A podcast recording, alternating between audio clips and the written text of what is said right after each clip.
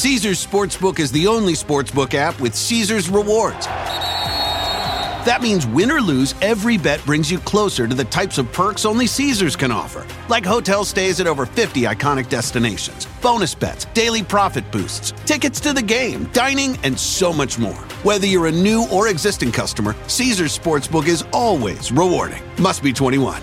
Gambling problem? Call 1 800 Gambler. Caesars Sportsbook. Don't just spectate, participate.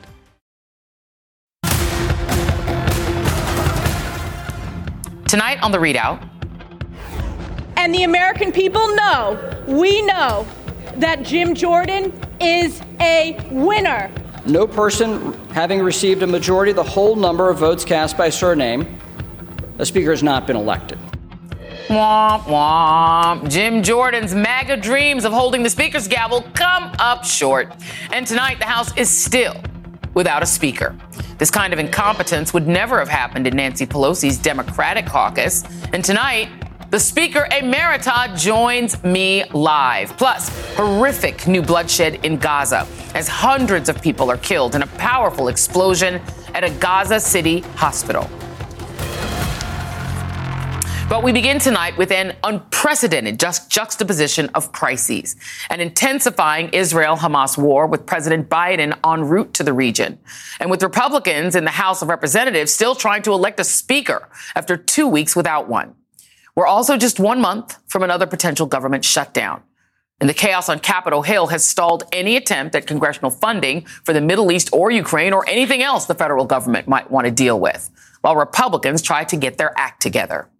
Earlier today, Jim Jordan fell short of the 217 votes he needed on his first vote, getting just 200, which is pretty remarkable considering that while Republicans are still struggling to get the MAGA insurrectionist Jordan installed as Speaker, the Justice Department is appealing the sentences of some of the violent right wing MAGA militia members who planned and carried out the attack on our Capitol on January 6, 2021 including former Proud Boys chairman Enrique Tarrio, who received the longest sentence for his role, 22 years. Prosecutors had requested a 33 year sentence for Tarrio. More than 1,100 people have faced criminal charges for the attack on the Capitol or efforts to overthrow the election leading up to January 6th, including Donald Trump himself. So there is every reason that Congressman Jim Jordan should receive the same amount of scrutiny. The final report from the January 6th committee states unequivocally Representative Jordan was a significant player in President Trump's efforts. The list of his transgressions is exhaustive. He led a conference call with Donald Trump and other members of Congress about delaying the electoral vote proceedings. And the day before the attack, Jordan texted White House Chief of Staff Mark Meadows about how Vice President Mike Pence could reject electoral votes. Jordan also spoke with Trump by phone at least twice on January 6th, but has never given a straight answer about it. Did you talk to the former president that day? I've talked to the former president umpteen times, thousands. I mean, I may not thousands I mean, times, January countless, 6th. countless times. I continue to talk to the president no, no, since I mean left on office. January 6th, Congressman. Yes. On January 6th, did you speak with him before, during, or after the Capitol was attacked? Uh, I'd have to go. I, I, I I spoke with him that day after. I think after. I don't know if I spoke with him in the morning or not. I, I just don't know. I talked to him that day. I, I, my understanding is, from my memory, I talked to him after the attack happened and we were moved to the to the chamber. I may have talked to him before. I don't know. You know, after something. Um, since then, he's also refused to say whether during any of those conversations he bothered to ask for help for the Capitol, despite the threat to members of Congress, their staffs, including his, to the vice president, and to one of the mob's deliberately sought targets, then House Speaker Nancy Pelosi. Where are you, Nancy? We're looking for you.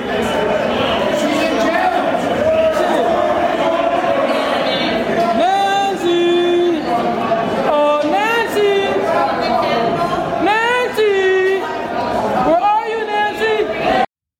And as the mob laid siege to the Capitol, footage shows frantic staffers fleeing Republican leader Kevin McCarthy's office.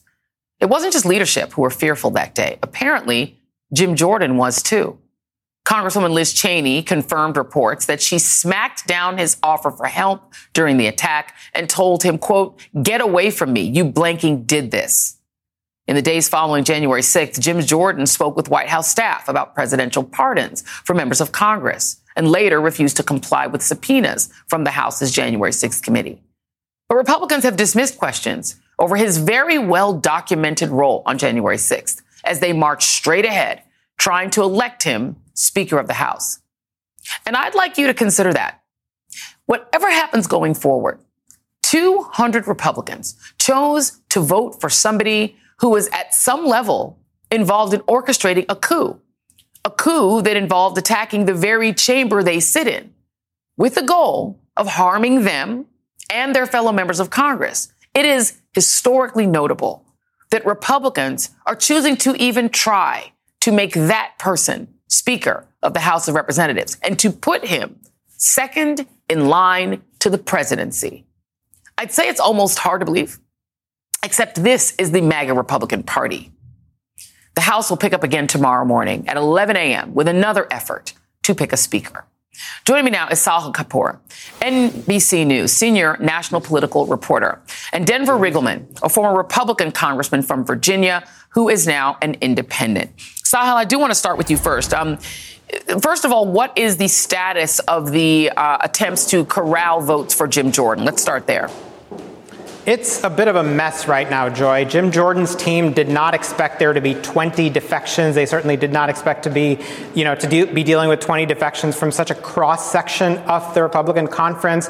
You got appropriators in there, you got swing district members in there, you have conservatives who are, are generally known as team players with the Republican Party who opposed him. So Jordan had some meetings with, uh, you know, leadership allies. He said he's going to continue working members, talking to them. Uh, they're expected to have another vote tomorrow at 11 a.m. on a second ballot. And that's going to be a crucial inflection point, Joy. He's going to have to show that he can make progress here, that he can improve his vote count rather than potentially lose more votes, which is also a possibility that some members think, uh, you know, is, is in the cards, or his speakership bid could collapse very quickly. It's not over yet. There is no, you know, backup plan if Jim Jordan doesn't get it, and the House Republicans are in a very, very perilous situation at this time.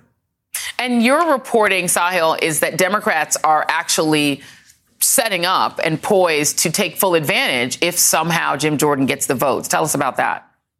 Yeah, they absolutely are. Democrats are already, you know, uh, crafting a, a, message and a strategy to tie the entire Republican Party to Jim Jordan to argue that there are no moderates left in the House Republican Conference, that they're all beholden to an extremist, to, uh, to radicals. They're going to tie uh, Republicans to Jordan, tie him to Trump. They're bringing up the January 6th insurrection, you know, which is not, Jordan was one of more than 140 Republicans who voted to block the certification of some uh, of uh, Joe Biden's electors, but it was more than that. You know, he was uh, involved in some of the conversations with, with uh, former President Trump at the time. He kind of spoke out at rallies and took that message that the uh, election was stolen out on the road, which of course we know to be a lie. So Democrats do see a political opportunity there if Jordan is speaker to try to, you know, tie every Republican to his brand of politics. It's unclear at this moment whether he will get there.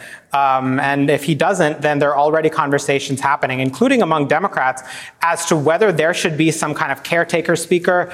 Uh, someone like Patrick McHenry is, uh, you know, a, a, person who Democrats respect. The Minority Leader Hakeem Jeffries said all options are on the table when it comes to temporarily or permanently finding a bipartisan path to, to a, a speaker. Unlikely at the moment, Joy, but uh, that option could come into play as things get desperate. The government shuts down in one month from today if there's mm-hmm. no action, and there's a groundswell of support for some action to, to help Israel as it deals with that horrific attack from Hamas.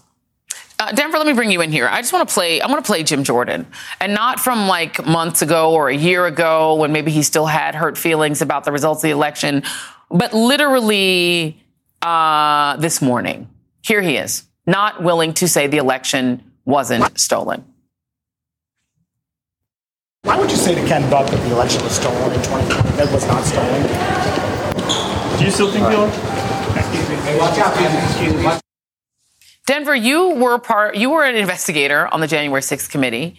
That man, Liz Cheney, blames in large part for what happened. She said he knew what was coming, didn't warn his colleagues or even his own staff, presumably, um, and yet he had to run with everyone else. What do you make of the fact that this man, who is an insurrectionist, or at least insurrection curious, is the person 200 Republicans think should be the speaker? He still won't say the election was legitimate.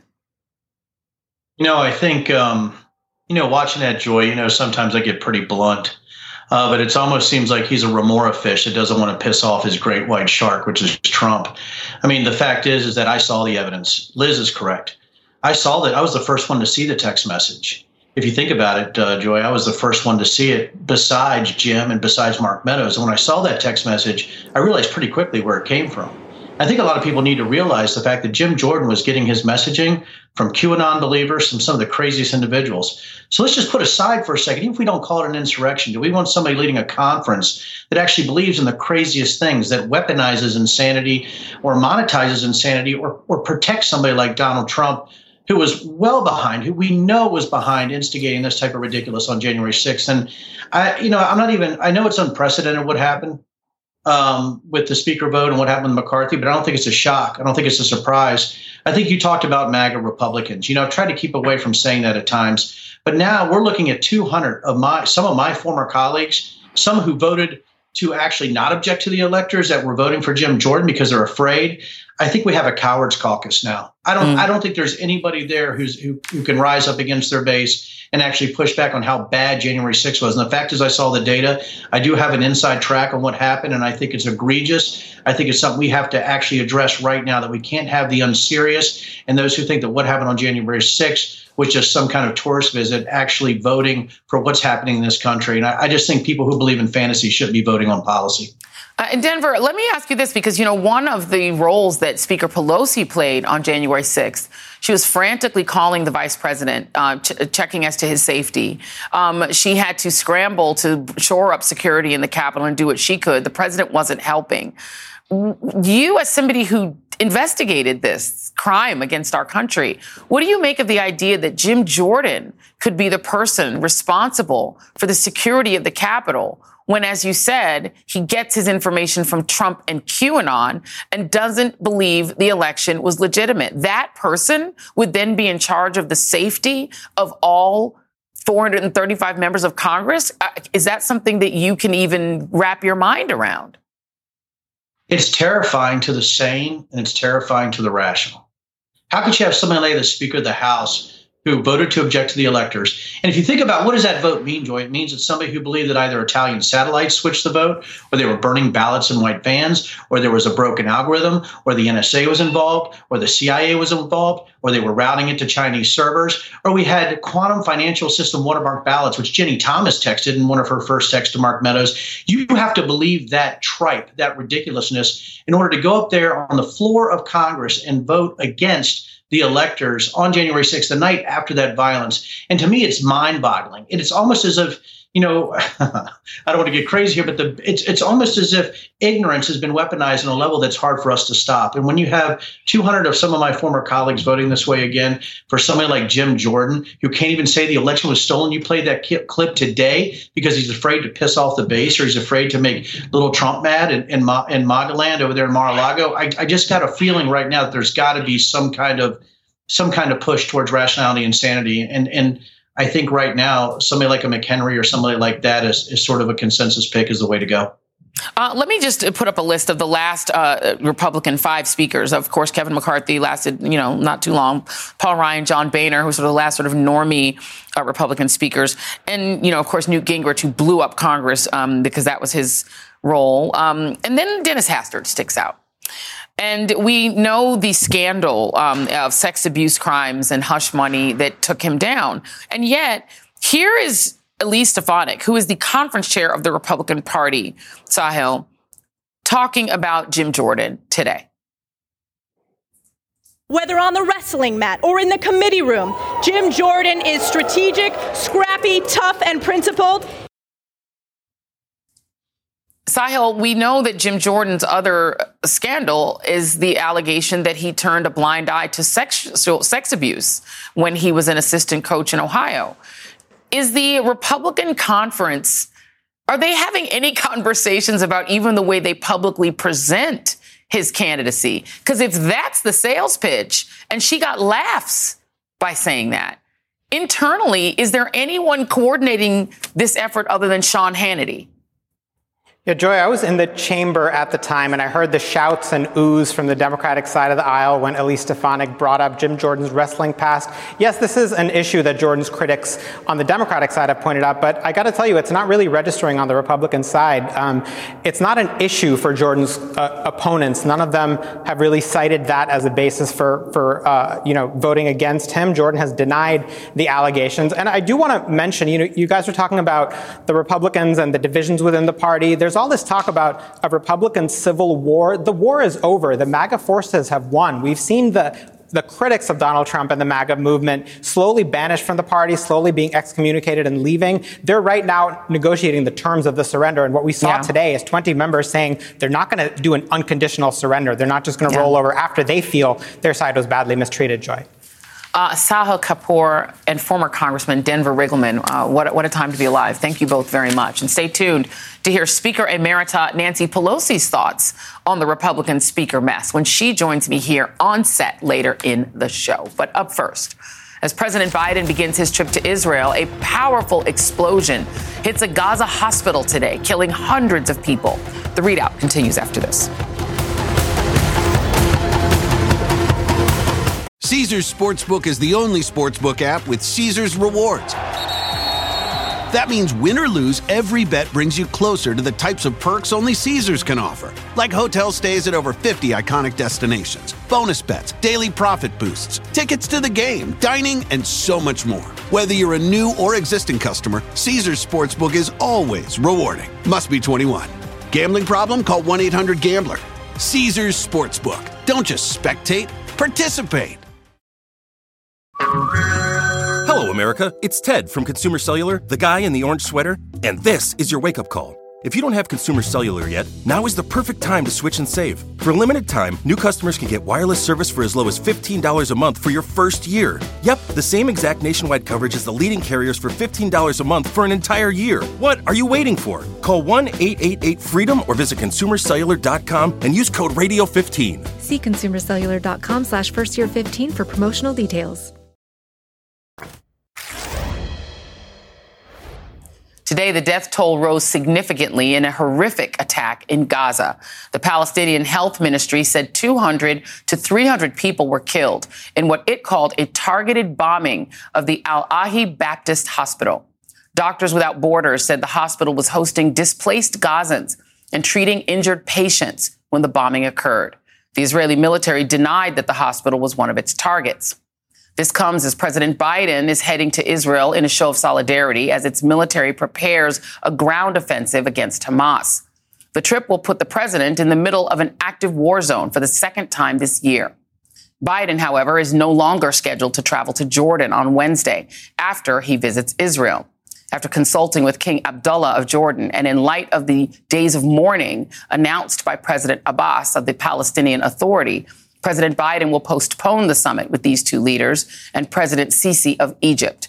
A Jordanian official told NBC News that all parties agreed to the cancellation, saying that the summit would not achieve any goals under the current circumstances. Let's bring in NBC News chief foreign correspondent Richard Engel, who is near the Israeli Gaza border. Um, Richard, uh, thank you for being here. So we know that there is a sort of both sides pointing the finger at one another in terms of this horrific bombing of a hospital in Gaza. Uh, Raf Sanchez was on earlier, uh, our correspondent, who was saying that Hamas does not have the kind of munitions that could do this kind of damage. Um, what do we know, and only the Israeli military does, what do we know about the source of that bombing? Well, the two sides are pointing, uh, blaming each other. So you have the Israelis saying that this was a uh, a rocket that misfired, that it was a rocket fired by the Palestinian Islamic Jihad, which is a rival group in Gaza, and they've released some uh, footage showing what looks like a rocket that appears to take an unusual turn and then crash somewhere in the Gaza Strip. And uh, it doesn't have to be a very large rocket to cause a, a, large number of casualties when people are packed on top of each other, as they uh, as they apparently were at this hospital. Not inside the hospital itself, but in the in the courtyard, in the parking area, uh, all around the hospital. People are gathering at, at hospitals. They're gathering at mosques. They're gathering at UN schools. They're gathering at any place where they believe that uh, the Israelis won't strike. So it is possible that if a, a rocket misfired and exploded in such a, a, crowded area, that it could cause a, a, large number of casualties. The Palestinians are talking about 500 dead. Uh, some are, initially they talked about two or 300. They later upped that number to 500. Uh, it is unlikely that a, a rocket, uh, a crude rocket fired by a Palestinian group could cause that number of casualties. But that number could also be exaggerated. It, it could be that uh, a smaller number of of, uh, of people were, were, killed, and that it is possible that it was caused by by a misfire of a rocket. Uh, these rockets are not particularly sophisticated. A lot of them are homemade, but Palestinians don't don't believe that. They say that this was an Israeli airstrike, and if you're in Gaza, that is also a logical conclusion because most of what you're seeing around you are Israeli airstrikes uh, targeting apartment buildings, targeting uh, tunnels, targeting Hamas locations. So when you're on the ground, something explodes. Uh, it, it is uh, natural that you would assume that it was fired by the Israelis. Uh, the Israeli military also says that it has intercepts uh, of the militants talking about this. So Israel is trying to build a case, and it says it will pre- present its evidence uh, to to President Biden when he comes, and I'm sure they will be releasing it to the public as well, which they've already begun to do. NBC's Richard Engel, thank you. Joining me now is Nicholas Kristof, columnist for the New York Times. Uh, Nicholas, thank you so much for being here. Um, we know that this uh, attack on the hospital has touched off protests and outrage all around the world and in the region. Queen Rania of Jordan, who is herself Palestinian, um, issued a statement condemning it.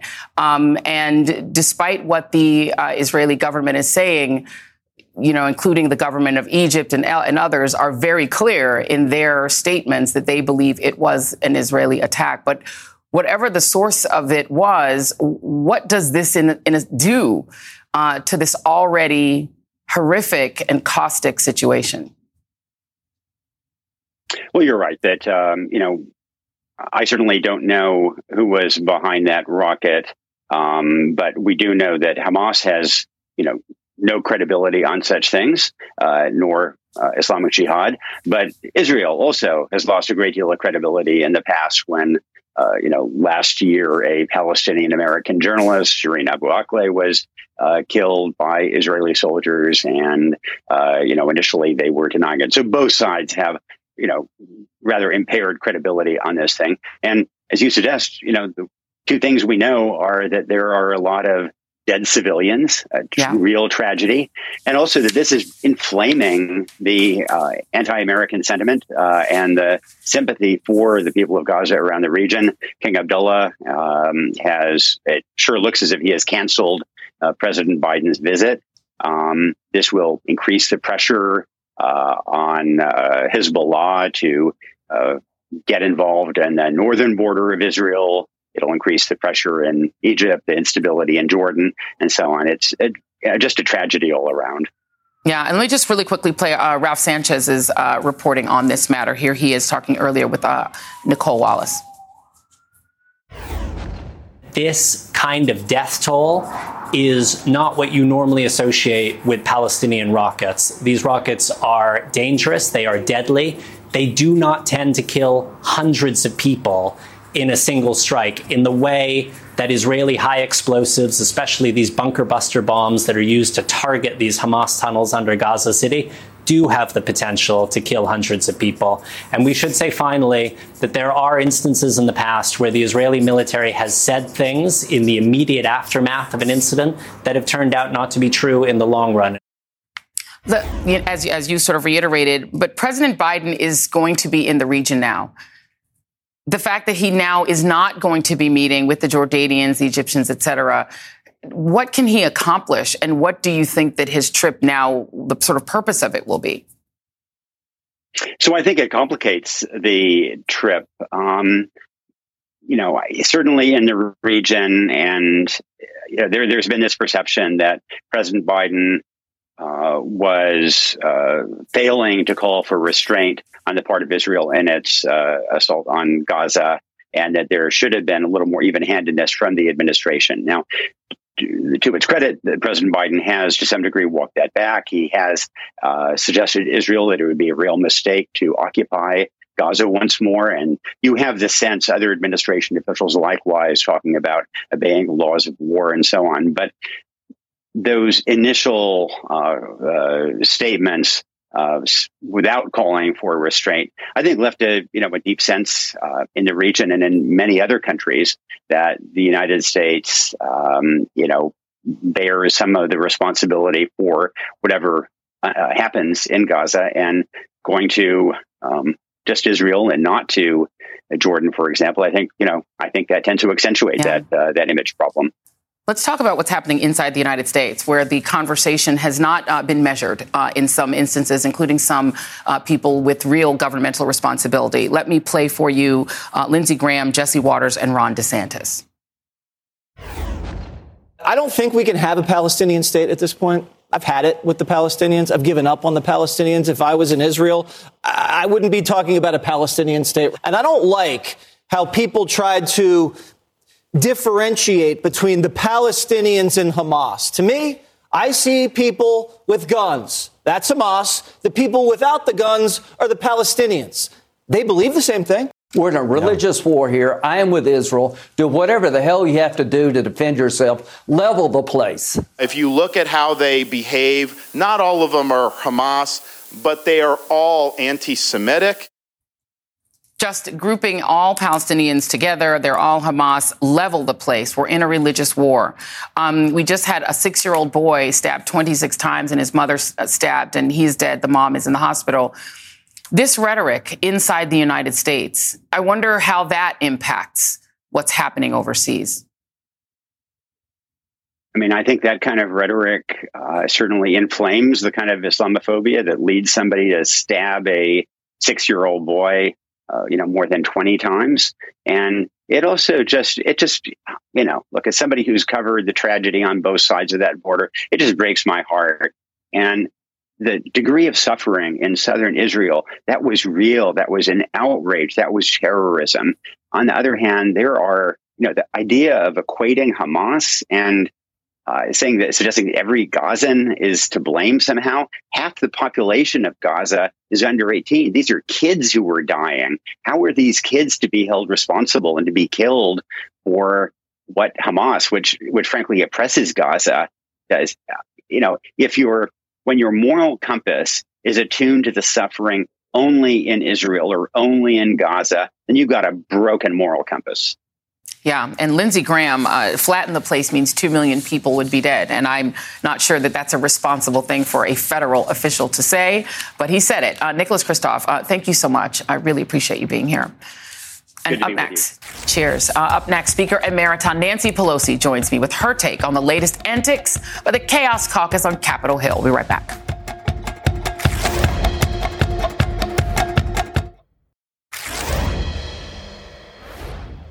We're trying to figure out how we can get this job done today. We talked to Mitch about it earlier. He, uh, he's not in the room right now, but he was with us earlier uh, and said, you know, we want to expedite this and hopefully they could confine it to just one complaint, Arizona, and then we could vote and, and it would be, you know, then just move forward with the rest of the state. The overriding wish is to do it at the Capitol. What we are being told very directly is it's going to take days for the Capitol to be okay again. During the January 6th insurrection, as the violent mob stormed and ransacked the Capitol, it was then Speaker Nancy Pelosi who took charge, making calls to the vice president and other leaders to bring in the National Guard and quell the riot. You know, what the president should have been doing. Fast forward to today, and the House Republican Conference is now in the process of possibly elevating a congressman to the speakership who Liz Cheney herself said partially bears responsibility for what happened that day. Extraordinary. Joining me now is House Speaker Emerita Nancy Pelosi. Speaker Emerita Pelosi, thank you so much for being here. It's always a pleasure. A pleasure. When thank I go back and I watch that footage of you that day, it is a reminder that the speaker is second in line to the presidency. And when you had a president who was refusing to be president, and you had a vice president who was hiding and fearing for his life. It was the speaker who had to take charge, and you did that. The idea that the person in that position, if something catastrophic were to happen to the Capitol again, would be an insurrectionist, somebody who was on the side of the insurrectionists. I can't wrap my mind around it fully, and I wonder what you make of it. Well, first, let me say, Chuck Schumer, we were there together. Yes. Uh, together, calling the president, asking him, really beseeching him to send the National Guard, talking to the then Secretary of, of Defense and asking him, and the Secretary of the Army, McCarthy was his name, to send, they, and they just weren't doing it. And then they lie about it. That's Yeah. their thing. And uh, again, and Mitch McConnell was even with us on taking it back to the Capitol. Right. And taking it back to the Capitol. So these, uh, these House Republicans were just, they didn't have any interest in the peaceful transfer of power. They were in denial about the election. And for all the horror of that day, the violence, the desecration of the Capitol, this temple of democracy in the world, the violation of our Constitution to have that day being the acceptance of the uh, Electoral College vote. The whole thing, the assault on our democracy, after we went back to the Capitol, took the vote, yeah. overwhelmingly, the Republicans voted against accepting the results of the Electoral College. Yeah. And this person that they're putting forth to be Speaker of the House, it's just appalling. And he, today, he was asked, Do you accept the results of the election? He wouldn't answer that question today. I've walked through that Capitol with you, mm-hmm. and I can see how much you revere that building, how much you look around and feel the awe of it and the awe of your position. There's nothing in that in this person. Liz Cheney literally called him out by name as somebody who, in her view, was involved in the plot to overturn the election. Have any Republicans come to you privately and said, we understand, Ken Buck has said it publicly, we cannot elevate somebody who does not accept the results of the election and who was part of the insurrection. He said he can't do it. Have any Republicans come to you privately and said, this cannot happen and we won't let it happen? No, but uh, but the fact is is that the Republic, uh, Mr. Jordan and his friends do a real disservice to their members on the Republican side to call upon them once, maybe more. We'll see tomorrow to vote for such a person for Speaker. They're going to have to answer to their conscience, uh, to their children, to their own legacy for doing something so disreputable. Now, for some of them, it's a good match. Some of them are just right in there with them. But for some of them, you could just see this has to be very painful for them. Uh, the uh, we're rather thinking we don't agonize, we organize. We have to get going for the next election. Just think of how recent it was when uh, Kevin had 15 votes to become speaker. It was what, 10 months ago? Yeah. Well, in that period of time, pretty soon, we'll have Hakeem Jeffries and we'll be voting for him very proudly for what he's doing for the people, honoring the oath of office to protect and defend the Constitution of the United States. They are for the people and not uh, this, a person this other person that they're nominating, Jordan, doesn't have any legislation, not a legislator, never passed a legislation. His big bill is to criminalize a, a, a, a woman's right to choose with no exceptions. Right. With no exceptions, the harshest possible position. Uh, again, not accepting the results of the election. But voting, again, you just see these people voting for him when he voted against disaster assistance when fires came to their area, Yeah. when storms and hurricanes and, and, um, uh, just, well, that's why you see some people voting against him from New York. But there are many others who are voting against the interest of their constituents because you know why? The instigator of the insurrection, yeah. Donald Trump, Yeah. has asked them has to. told them to. Let me play what uh, another former speaker, John Boehner, uh, had to say about Jim Jordan. Um, here he is. You call some of these members political terrorists. Oh, yeah. Jim Jordan, especially. My colleague from Ohio. I just never saw a guy who spent more time tearing things apart uh, and never building anything, never putting anything together. Kevin McCarthy, uh, with the exact same majority uh, that you had, and you were able to be very effective as Speaker with that majority, he couldn't do anything. He couldn't accomplish a thing other than get himself ousted when he was Speaker. what would the House of Representatives look like with somebody who John Boehner has called a political terrorist in charge? What would happen? Are we going to have a government shutdown? Like, what happens? Well, let me just say, first of all, I had a majority of two. Three, uh, there were five, yeah, and then there were four, then there That's were right. three, and then there were Then it was two. Two, Yeah. So it was uh, a, a very uh, even slimmer majority than what they have. But the uh, the let's let's just take it to the public. President Clinton, uh, President Lincoln said, "Public sentiment is everything. With it, you can accomplish almost anything. Without it, practically nothing." Yeah. The public has to understand what is at stake. Our democracy is at stake. What have the Republicans accomplished at all, even when they had a president in the White House from time to time? An enormous tax cut for the super rich and That's corporations. It. 83% of the benefits went to the top 1%, and it added $2 trillion to the national debt. It did. They give that kind of a break to the top 1% while they take 30% of food from the mouths of babies. They take 80% from the Title I how, uh, education for children in poor uh, economic uh, uh, de- deprived areas. Uh, they take, well, the list goes on and on. And you know what?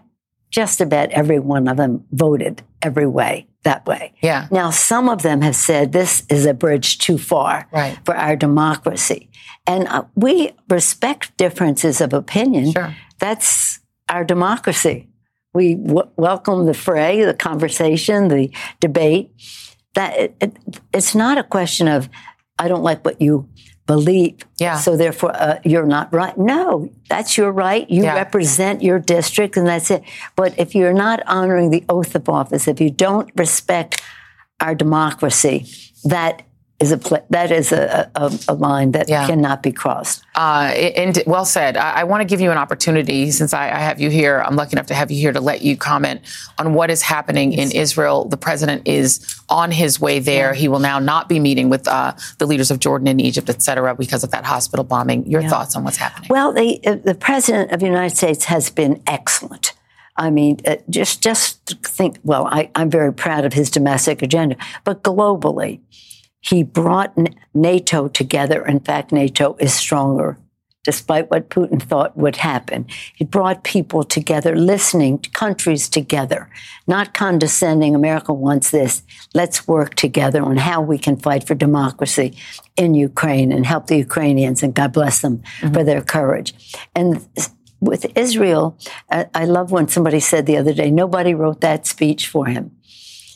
Israel is our friend in the region, shared values, a national security interest of us, ours in the vet.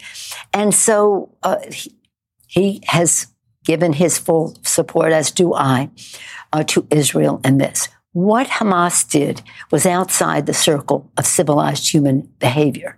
What they did was barbaric, but it was barbaric. And people say, well, they did it because of this. No, they did it. It was barbaric. Now, uh, I have confidence in the people of Israel. I always tell the story of um, when I was there a speaker, I went to visit a hospital there, and they told me they had just treated a Palestinian uh, uh, who had d- done violence Right, there. right. And they said we treated the Jewish person and the Palestinian the same. We didn't treat the Palestinian because he was Jewish. Right. We treated him well because we're Jewish. And I believe that overwhelmingly the people of Israel don't want to see mm-hmm. children and women and families disrupted, but war is war, and the Hamas must pay a price for this. I'll just tell you, my oh, I We, oh, we have to go. I, Oh, I, I go. what I'll do, I'll have to let you talk in the there's office because we are on a time crunch. I would rather talk about Israel than, than Jordan. Than Jim Jordan. country, Uh, the yeah. person. Anyway, well, Uh, anyway, let's pray for uh, that. That uh, uh, life will be valued as precious. Yeah, indeed. All over. Indeed. Well said. Speaker Emerita Nancy Pelosi. Thank, you. As always. We're back. oh, I thought we got.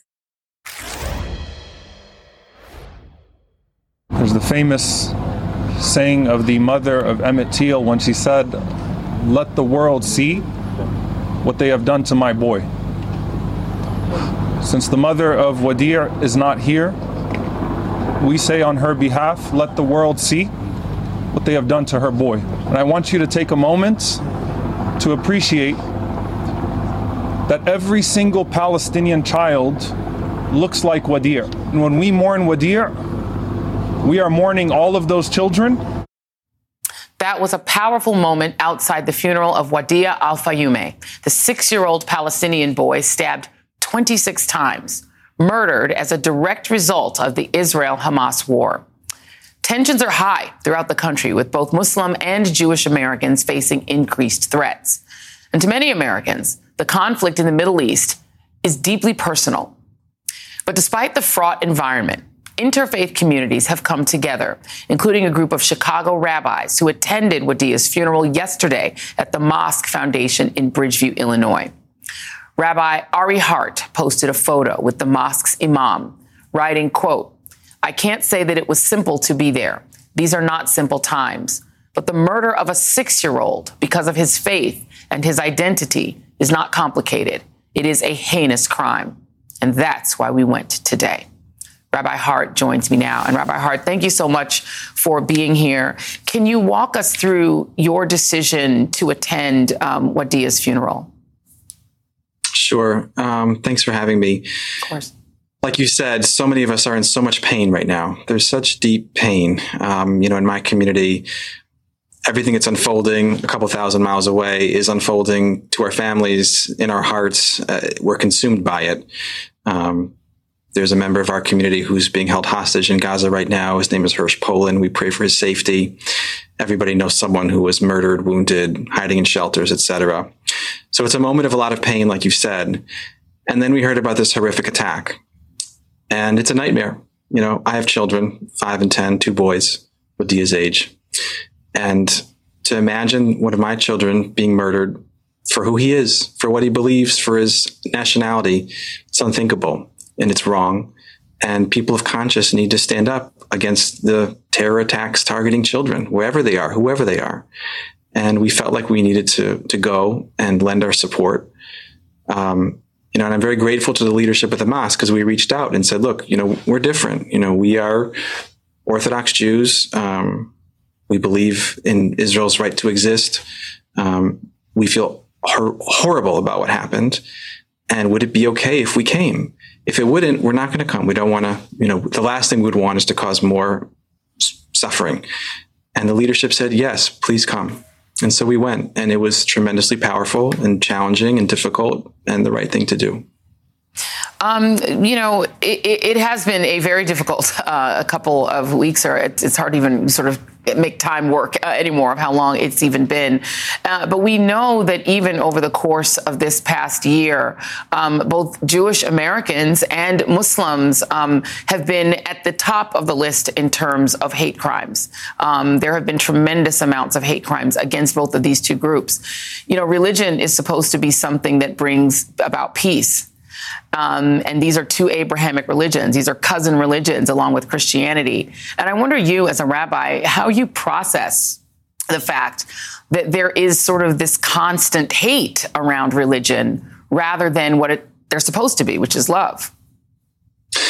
You know, for 99.9% of Jews and for 99.9% of Muslims and 99.9% of Christians, there is love. And I've seen that and I've felt that in the work that I do. And I'm blessed to have relationships and friendships with partners across all racial and ethnic lines. You know, before this event, part of my rabbinate has been reaching out and building bridges across diverse communities here in Chicago um, and across the country and the world. And, you know, people are good. People are good. It's hard to remember that sometimes, but humanity's good. And we, there are things, there is evil there is also evil. And what happened to Wadia was evil. And it's very hard sometimes to uh, hold both of those truths that people are good and there's evil. Uh, but I think, especially in these moments, we have to remind ourselves of the goodness and reach out and find the goodness and build up the goodness. Um, and that's, I think, all of our jobs in these dark times. That's what we all have to be doing right now. Um, and you know, and I'll, the final question: um, We know that Wadia's mom is hospitalized. She was also a victim of that heinous stabbing. Um, did you have yes. any opportunity to speak with his dad, who has spoken out? Um, you know, about what he hopes that his son's memory can do to make things better? You know, uh, his dad spoke, and I was right there, right next to him, and I heard his words. Uh, he spoke in Arabic. I didn't understand most of them, but I I don't want to quote. I don't want to quote because my Arabic is very bad. Um, but I heard him say words like, uh, I heard him say Jew and Muslim and Christian, and I, I think what he was saying was that we need to figure out a way to come together. Um, I think that's what he was saying. I can't you know, be 100% sure, but that's what I heard in his words. I also heard his pain. And part of the reason we went was to just witness, you know, as rabbis, to witness this horrific suffering and to cry alongside uh, those who were suffering. Um, and as I said, there's so much brokenness, there's so much pain right now. Whatever positive things we can do, and I implore everybody, whatever little bit of light you can add, now is the time. Add the light. Uh, I think that uh, we are of different faiths, but you can get an amen for that. Uh, Rabbi Ari. Hart, thank you so much for being here. And we'll be right back. Thank you. Thank you. And that's tonight's ReidOut. Be sure to join me tomorrow night. My friend and colleague Rachel Maddow joins me right here on set to discuss her new book, Prequel An American Fight Against Fascism. You do not want to miss it.